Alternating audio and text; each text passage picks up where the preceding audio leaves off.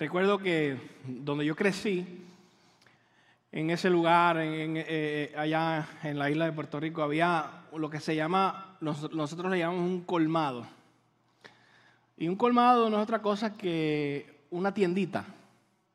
Como decir, eh, cada dos cuadras en la casa de alguien, ahí convirtieron la entrada de la casa e hicieron una tiendita. Yo creo que esto es muy común en los países latinos. Pero allí en aquella tiendita que se llamaba el colmado de Doña Ana, había un letrero y ese letrero decía, hoy no fío, mañana sí. Y yo me imagino que de vez en cuando llegaba alguien y veía ese letrero y regresaba el próximo día. Y cuando llegaba el otro día, se encontraba que todavía estaba el letrero que decía, hoy no fío, mañana sí. Y creo que la razón por que estas personas que eran dueños de negocios pusieron letreros como ese que decía, hoy no fío, mañana sí. De hecho, había otro letrero que tenía la foto de un señor que decía, fiado, y luego ponía la cara así. Como quien dice, mm", ¿verdad? Y, eran estos letreros que le está diciendo a la gente, no, no puedo confiarte en que me vas a pagar después. Nosotros, yo creo que esto es algo mundial, no solamente de los latinos, pero se nos enseña a desconfiar. No te confíes de la gente porque hay una razón. Mi mamá me enseñó esta razón por cual no debo confiarme. Y esa razón es porque uno nunca sabe. Porque uno nunca sabe, ¿verdad? Eso es lo que nos dicen. No, no, no te confíes porque uno nunca sabe. Y es que aprendemos a desconfiar porque no sabemos qué va a suceder. Y, y tenemos cuidado de confiar en personas si no las conocemos. De hecho, hay personas que tú las ves y, sin conocerlas no te inspiran confianza. Quizá hay otra gente que de verlas sí te inspiran confianza. Pero hemos creado unas defensas nosotros de no confiar en la gente rápidamente. No, hasta que no me pagues no te doy las cosas. No te puedo pagar adelantado hasta que no me des el servicio. Y, empezamos a, regir nuestra vida basado en esta desconfianza de todas las personas. Claro, porque los humanos fallamos constantemente. Entonces hemos, hemos formado un hábito de desconfiar. Yo creo que una de las mejores cosas que se inventaron para los desconfiados es el identificador de llamadas. Porque ahora sí ya tú ves quién llama y tú dices, mm", y no tienes que responder el teléfono, ¿verdad? Como aquí en los Estados Unidos todo el tiempo te están llamando para venderte algo, ya la gente no contesta a menos que conozcan el número, porque desconfían de aquel que va a llamar. Otra vez eh, hemos, hemos, crecido en un ambiente que quizá las circunstancias nos han enseñado a nosotros a, desconfiar. Nosotros queremos pedir garantías antes de creer. ¿Me entiendes? Pero eh, creo que la palabra de hoy nos va a mostrar que con Dios este sistema no funciona. No va con Dios esto de que primero me tienes que dar garantías para luego yo creer, para luego yo confiar. Dios es muy diferente. Y lo que vamos a aprender hoy es que cuando tú y yo no confiamos en Dios, cuando tú y yo no confiamos en Dios, entonces estamos en rebelión. Y cuando tú y yo estamos en rebelión, entonces nos perdemos las bendiciones de Dios. Entonces nos perdemos el cumplimiento de sus promesas que Él quiere darnos por estar en rebelión con Él. Otra vez, cuando no confiamos en Dios, estamos en rebelión con Dios. Y eso es lo que vamos a ver hoy en el resto del capítulo 23 de Éxodo. Esta es la advertencia al pueblo que vamos a ver hoy. Hemos estado viendo Éxodo, ¿verdad? Y, vimos nosotros, mientras ustedes van buscando ahí Éxodo capítulo 23, yo quiero decirles, ¿verdad? ¿Por dónde vamos? Vimos los, los diez mandamientos en el capítulo 20 y estuvimos tres semanas hablando de los diez mandamientos, pero después de los diez mandamientos vimos que el Señor comienza a dar unas reglas, unas instrucciones de cómo poner en práctica en nuestra vida diaria esos diez mandamientos. Y hemos estado viendo eso por las últimas semanas, pero hoy, hoy vamos a notar que hay un cambio. Hoy vamos a notar que hay, hay un cambio de, dar instrucciones, de repente ahora viene una, una promesa. Y eso es lo que vamos a ver en el capítulo 23, versículos 20 en adelante. Así que te invito a que vayas conmigo al capítulo 20, capítulo 23, versículo 20. Voy a leer 20 al 22. Escucha la palabra del Señor. Date cuenta, Israel, que yo envío mi ángel delante de ti para que te proteja en el camino y te lleve al lugar que te he preparado. Préstale atención y obedécelo. No te rebeles contra él, porque va en representación mía y no perdonará tu rebelión. Si lo obedeces y cumples con todas mis instrucciones, seré enemigo de tus enemigos y me opondré a quienes se te opongan. Vemos un cambio acá. Había venido el Señor dando unas reglas de cosas, de cómo iban a hacer, de cómo iban a, atender sus asuntos. Y de repente acá ahora viene una instrucción que tiene que ver con una, con una promesa. Dios los está preparando a ellos para, para un pacto. Y la próxima semana vamos a ver el significado de este pacto. Así que no vamos a entrar en eso profundamente hoy, pero, pero vamos hoy a ver algunos de esos aspectos de este, de este pacto que Dios quiere hacer con ellos, de esta promesa que Dios quiere hacer con ellos. Dios le promete al pueblo una tierra nueva. Eh, Dios, le promete a ellos un lugar donde fluye la leche y miel. Dios le promete a ellos un lugar donde ellos van a poder vivir en paz, donde van a poder tener su familia, multiplicarse, dejar un legado. Hay una promesa de un lugar de ellos para ellos que Dios ha escogido. Y no solamente eso, sino que ahora Dios está diciendo, con este lugar van a venir unos desafíos. Resulta que esta tierra que ellos van a ocupar en el momento está ocupada por otras personas que son sus enemigos. Y para ellos poder ocupar esta tierra, ellos van a tener que vencer a estos enemigos. Y Dios les está diciendo, ustedes van a tener que vencer a estos enemigos, pero no se preocupen. Yo voy a ir con ustedes, yo voy a vencerlos por ustedes. Eso es lo que Dios va a hacer. Pero lo vamos a tener que hacer esto a la manera de Dios. Dios va a decirle a ellos cómo es que se va a hacer. Y va a ser a su manera, no a la manera de los israelitas. Nosotros nos encanta hacer las cosas a nuestra manera. Pero Dios tiene maneras diferentes. Así que aquí viene un poquito más, ¿verdad?, de, de, información cuando Dios comienza a revelar su manera. Dice acá que Dios envía a un ángel y este ángel los va a dirigir a ellos, los va a llevar hasta la tierra prometida. Y, este ángel eh, eh, quizá, ¿verdad?, eh, que los va a guiar, para algunos es como un personaje misterioso. Algunas personas piensan que un ángel es como una, un personaje de, una, de un cuento de hadas. De hecho, hay, diferentes escuelas de teólogos que, que, difieren en lo que ellos entienden que es este ángel que describe el, el Éxodo capítulo 23. Algunas personas piensan, algunos de los teólogos piensan que este ángel es simplemente un mensajero, un humano, porque la palabra ángel literalmente quiere decir mensajero. la definición de la palabra ángel es mensajero. Y algunos teólogos piensan, puede ser que haya sido simplemente un mensajero, una persona. Quizá era hasta el mismo Moisés, que era un mensajero de Dios, que era el que los dirigía allí. Pero también hay otros estudiosos de la Biblia, teólogos que dicen, no, no, creemos que este ángel era un ser divino que Dios envió para estar con ellos, para protegerlos, para guiarlos. Y la realidad es que si tú ves todo lo que Dios ha hecho por ellos hasta este momento y todo lo que ellos han vivido, pues un ángel, un ser divino, algo sobrenatural, no sería lo anormal. Porque hasta este momento ellos ya tienen varios meses en esta jornada y ellos han visto cosas increíbles, cosas sobrenaturales que Dios ha hecho. Recuerden que este es el pueblo que Dios sacó de Egipto. Recuerden que ellos estuvieron en Egipto 400 años allí como esclavos. Pero cuando llegó el momento, Dios envió a Moisés a sacar a su pueblo. Y cuando el faraón dijo que no, Dios comenzó a pelear por su pueblo y Dios envió plagas. Y en estas plagas sucedieron cosas increíblemente sobrenaturales. Cosas que, que solo Dios puede hacer. Y ellos presenciaron, ellos vieron las cosas sobrenaturales que Dios hizo.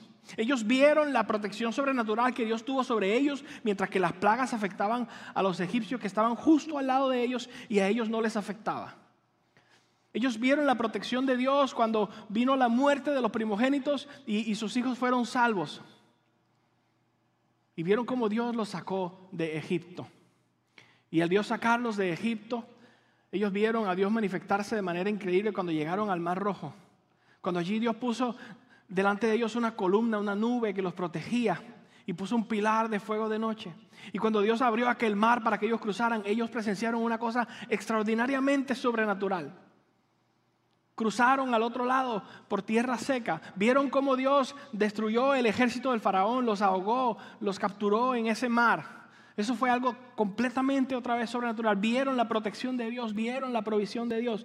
Todas estas cosas, ellos las experimentaron. Por lo tanto, que Dios envíe un ángel para ellos no sería algo anormal. Porque Dios lleva rato ya haciendo cosas maravillosas, increíbles, sobrenaturales sobre ellos. Pero Dios tiene un propósito con este ángel que le envía a guiarlos. Dios los conoce a ellos, Dios, Dios sabe quiénes, quiénes son ellos. Dios sabe que su pueblo son, son cabezones, son cabeciduros. Por lo tanto, Dios les advierte y les dice, les voy a enviar un ángel, pero escúchenlo. Él no les va a perdonar su rebelión. Él no los va a dejar que se salgan por donde no es. Él los va a dirigir, Él los va a llevar hasta la tierra prometida. Dios, Dios les, les dice, ¿verdad? Obedézcanlo. Escúchenlo. Porque si ustedes hacen eso, entonces ustedes van a experimentar la victoria. Dios está diciendo, cuando ustedes sigan lo que yo les estoy mandando a ustedes por medio de este ángel, ustedes van a ver la victoria. Y el Señor les dice, y yo voy a darle la victoria sobre estos pueblos. Eso es lo que el Señor les está diciendo a ellos. Y el Señor les dice aún cómo va a ser esta victoria. Vamos a verlo en los versículos 23 en adelante. Vayan conmigo al versículo 23. Mi ángel te guardará, perdón, mi ángel te guiará y te introducirá en la tierra de estos pueblos que voy a exterminar. Tierra de los amorreos, hititas, fereceos, cananeos, heveos y jebuseos. No te inclines ante los dioses de estos pueblos. No les rindas culto ni imites sus prácticas. Más bien derriba sus ídolos y haz pedazos sus piedras sagradas. Adora al, Señor tu Dios y Él bendecirá tu pan y tu agua. Yo apartaré de ustedes toda enfermedad. En tu país ninguna mujer abortará ni será estéril.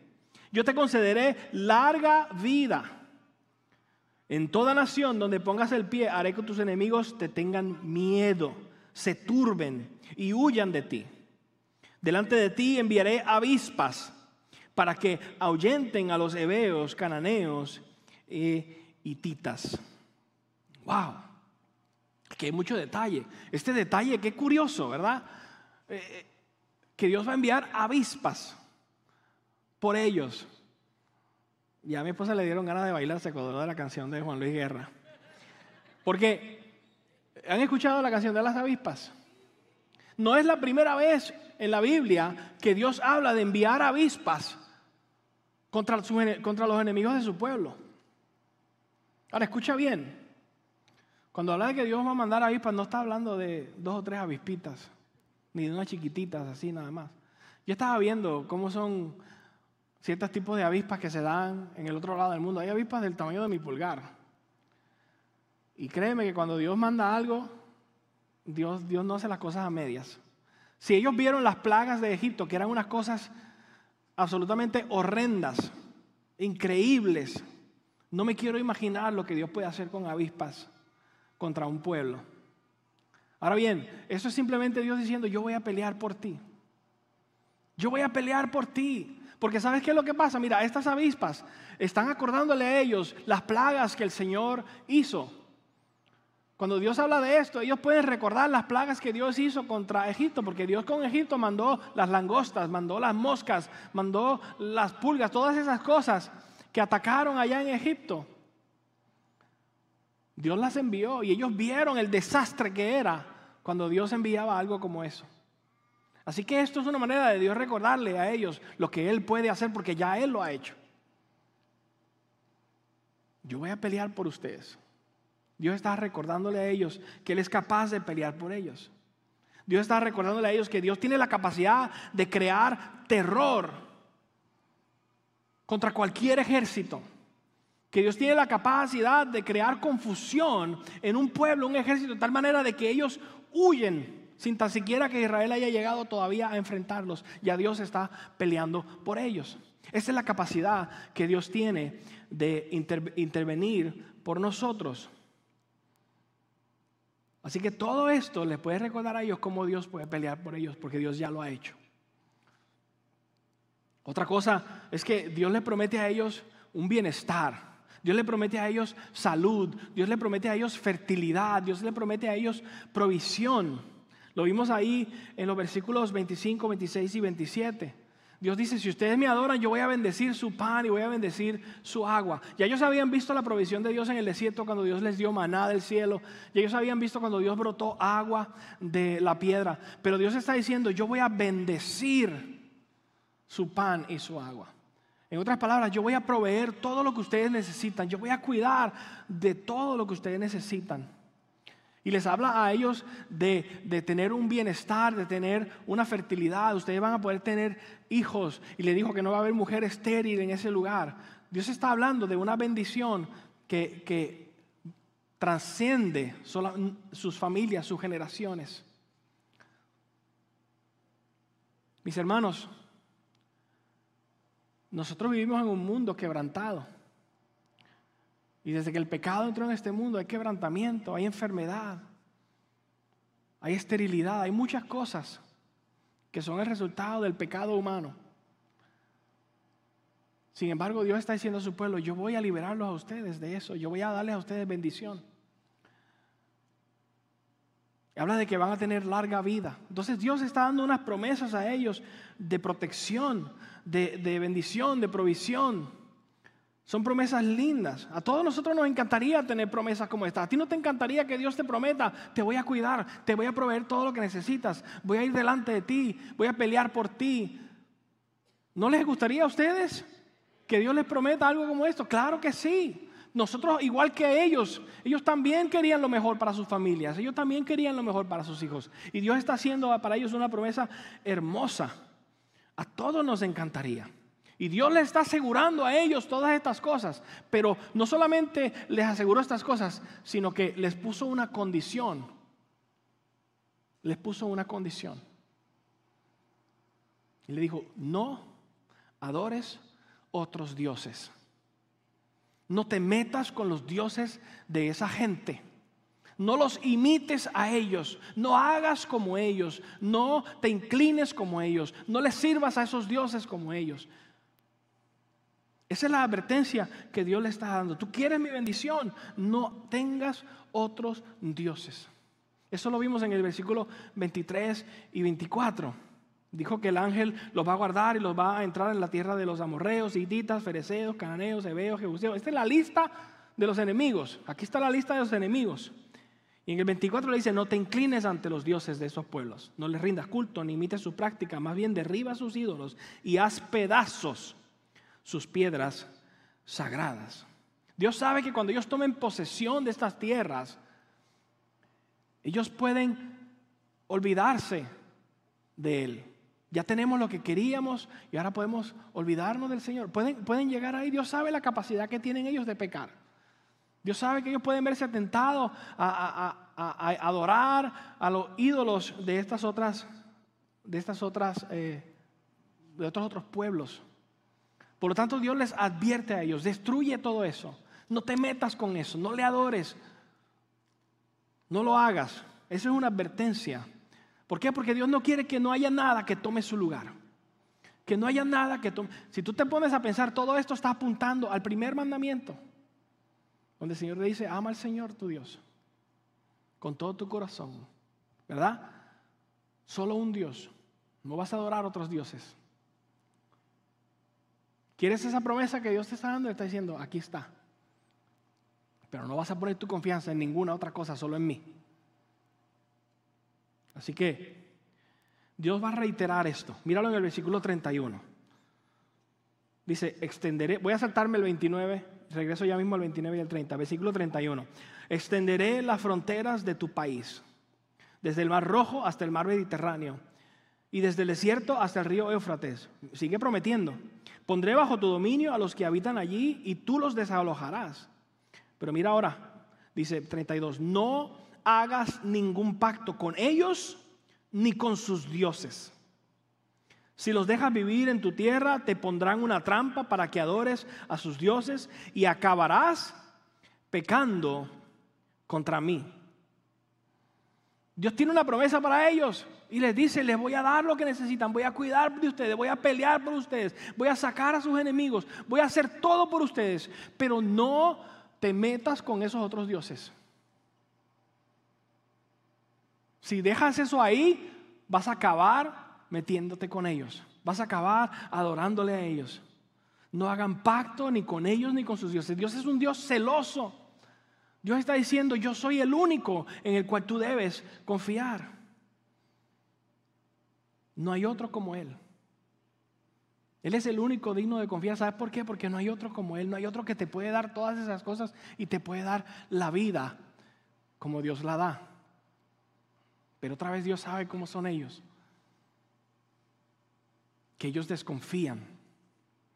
Que ellos buscan lo suyo Dios sabe que cuando, que cuando ellos no reciben lo que ellos quieren, ellos van y lo buscan. Dios sabe que cuando Dios los hace esperar por algo y no les ha dado lo que ellos están pidiendo, Dios sabe que ellos se desesperan y empiezan a buscarlo en otro lugar. Se parecen a nosotros. Que a veces no, no sabemos esperar lo que Dios nos va a dar. Y como no acaba de dárnoslo, lo empezamos a buscar por nuestra propia fuerza con nuestros propios medios, con mis propios contactos. Empiezo yo a buscar lo que Dios me ha dicho que yo espere. Y yo sabe que así son ellos. Cuando ellos creen que no han recibido lo que Jehová les podría dar, ellos lo buscan en otro lado. Por eso esta advertencia viene también en el versículo 29 que yo me salté. Mira lo que dice el versículo 29 y el 30. Dice, sin embargo, no los desalojaré en un solo año. No sea que, al quedarse desolada la tierra, aumente el número de animales salvajes y te ataquen. Los desalojaré poco a poco hasta que seas lo bastante fuerte para tomar posesión de la tierra.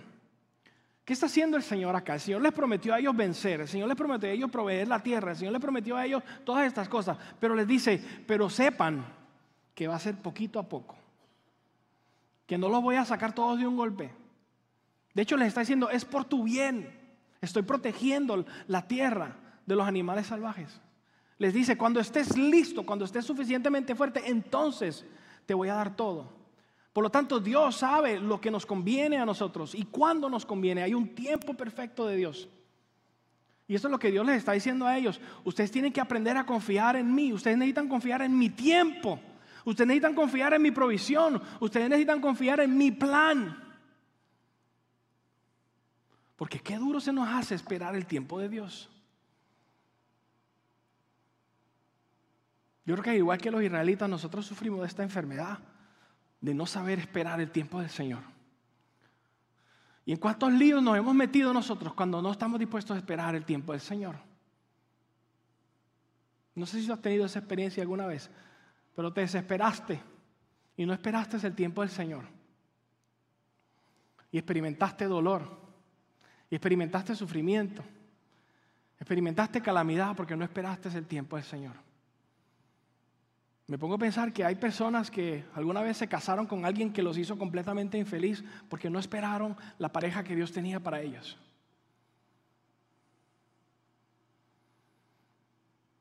Cuando estudié en el seminario conocí a un, un hombre que estaba estudiando para pastor, tremendo hombre de Dios, dedicado al Señor.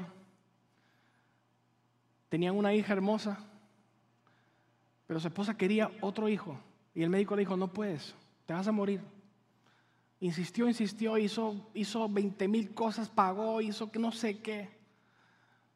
Y su hijo le nació ciego, sordo, paralítico. Les cambió la vida completamente. De tal manera que tenía que venir una persona a darle terapia a ese niño cada día a su casa. Esta señora terminó yéndose de su casa con su terapista. Se destruyó el matrimonio.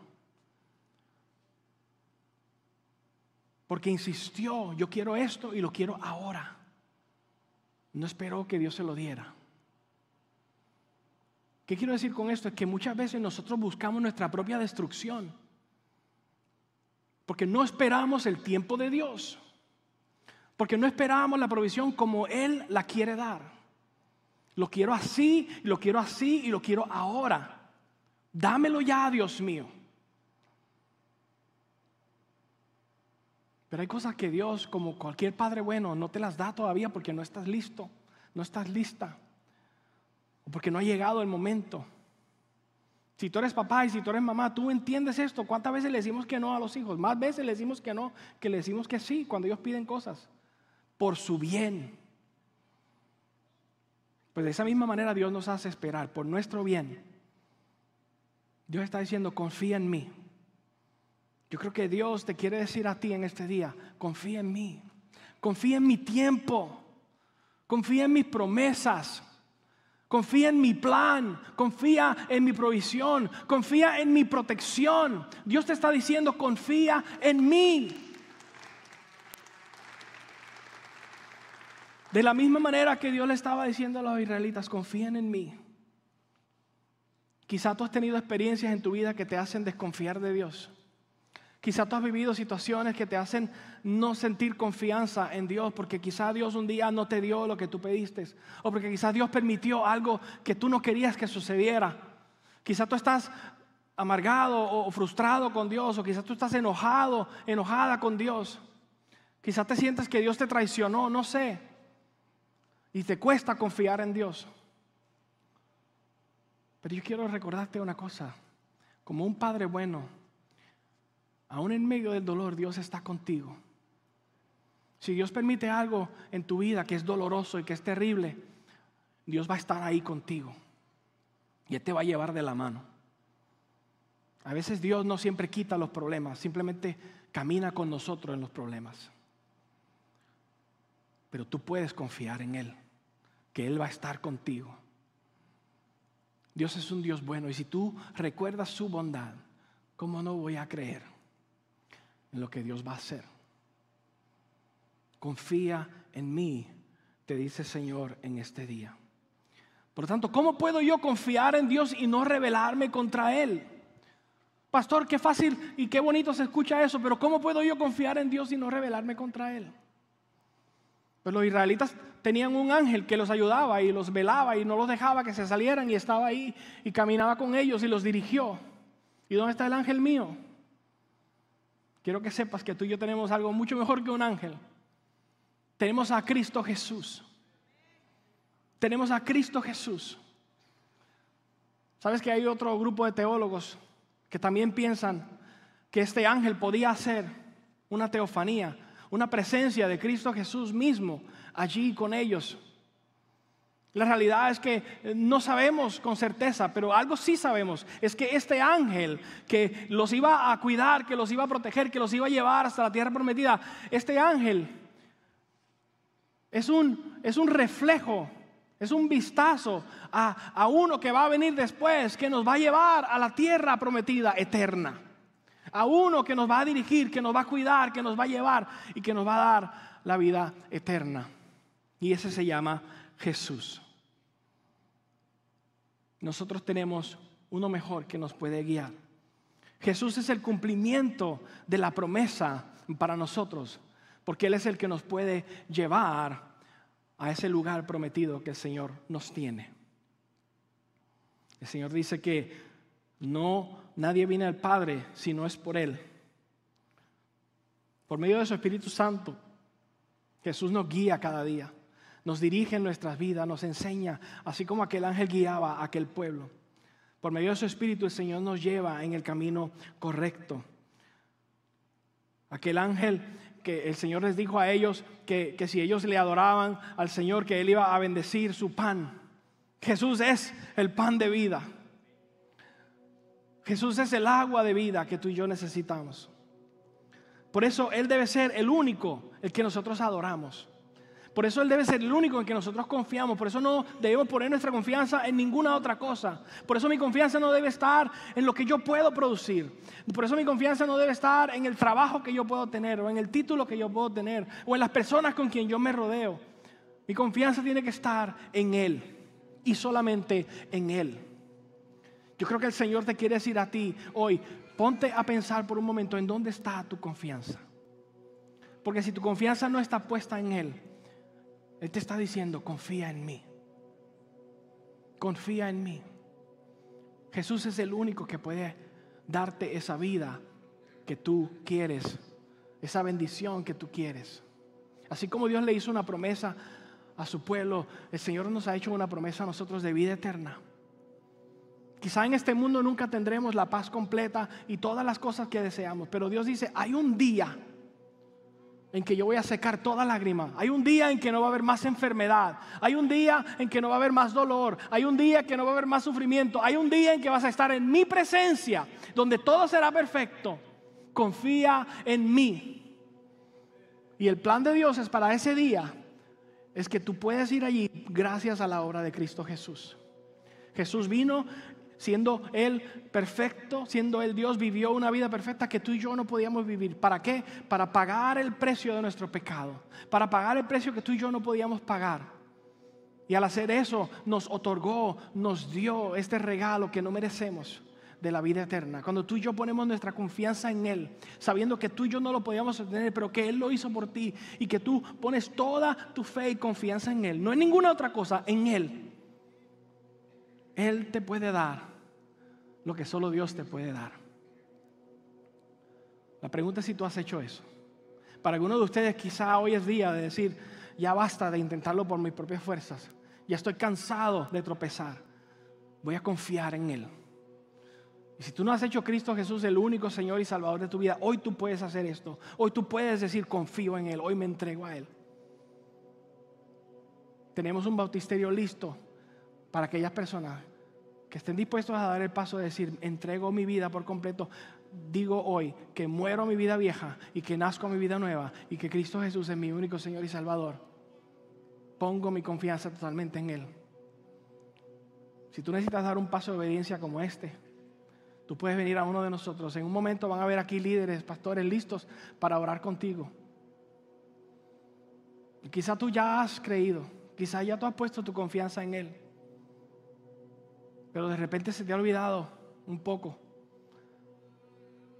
cómo confiar en Él y has puesto tu confianza en otras cosas. Quizás necesitas venir acá y simplemente arrodillarte y decirle, Señor, aquí estoy. Vengo a pedirte perdón porque he puesto mi confianza en otra cosa, pero quiero confiar solo en ti. Quizás solo necesitas que alguien ore por ti para que Dios aumente tu fe y puedas confiar más en Él y no en ninguna otra cosa. Como sea que Dios está moviendo en tu corazón, vamos a tener un momento de responder. Mientras cantamos esta canción, yo te voy a invitar a que te pongas de pie y que tú respondas según el Señor te toca tu corazón. Líderes, pasen, pónganse en su lugar. Vamos a estar listos para recibir. Si tú necesitas oración, si tú necesitas dar un paso de fe hoy, este es el momento de hacerlo.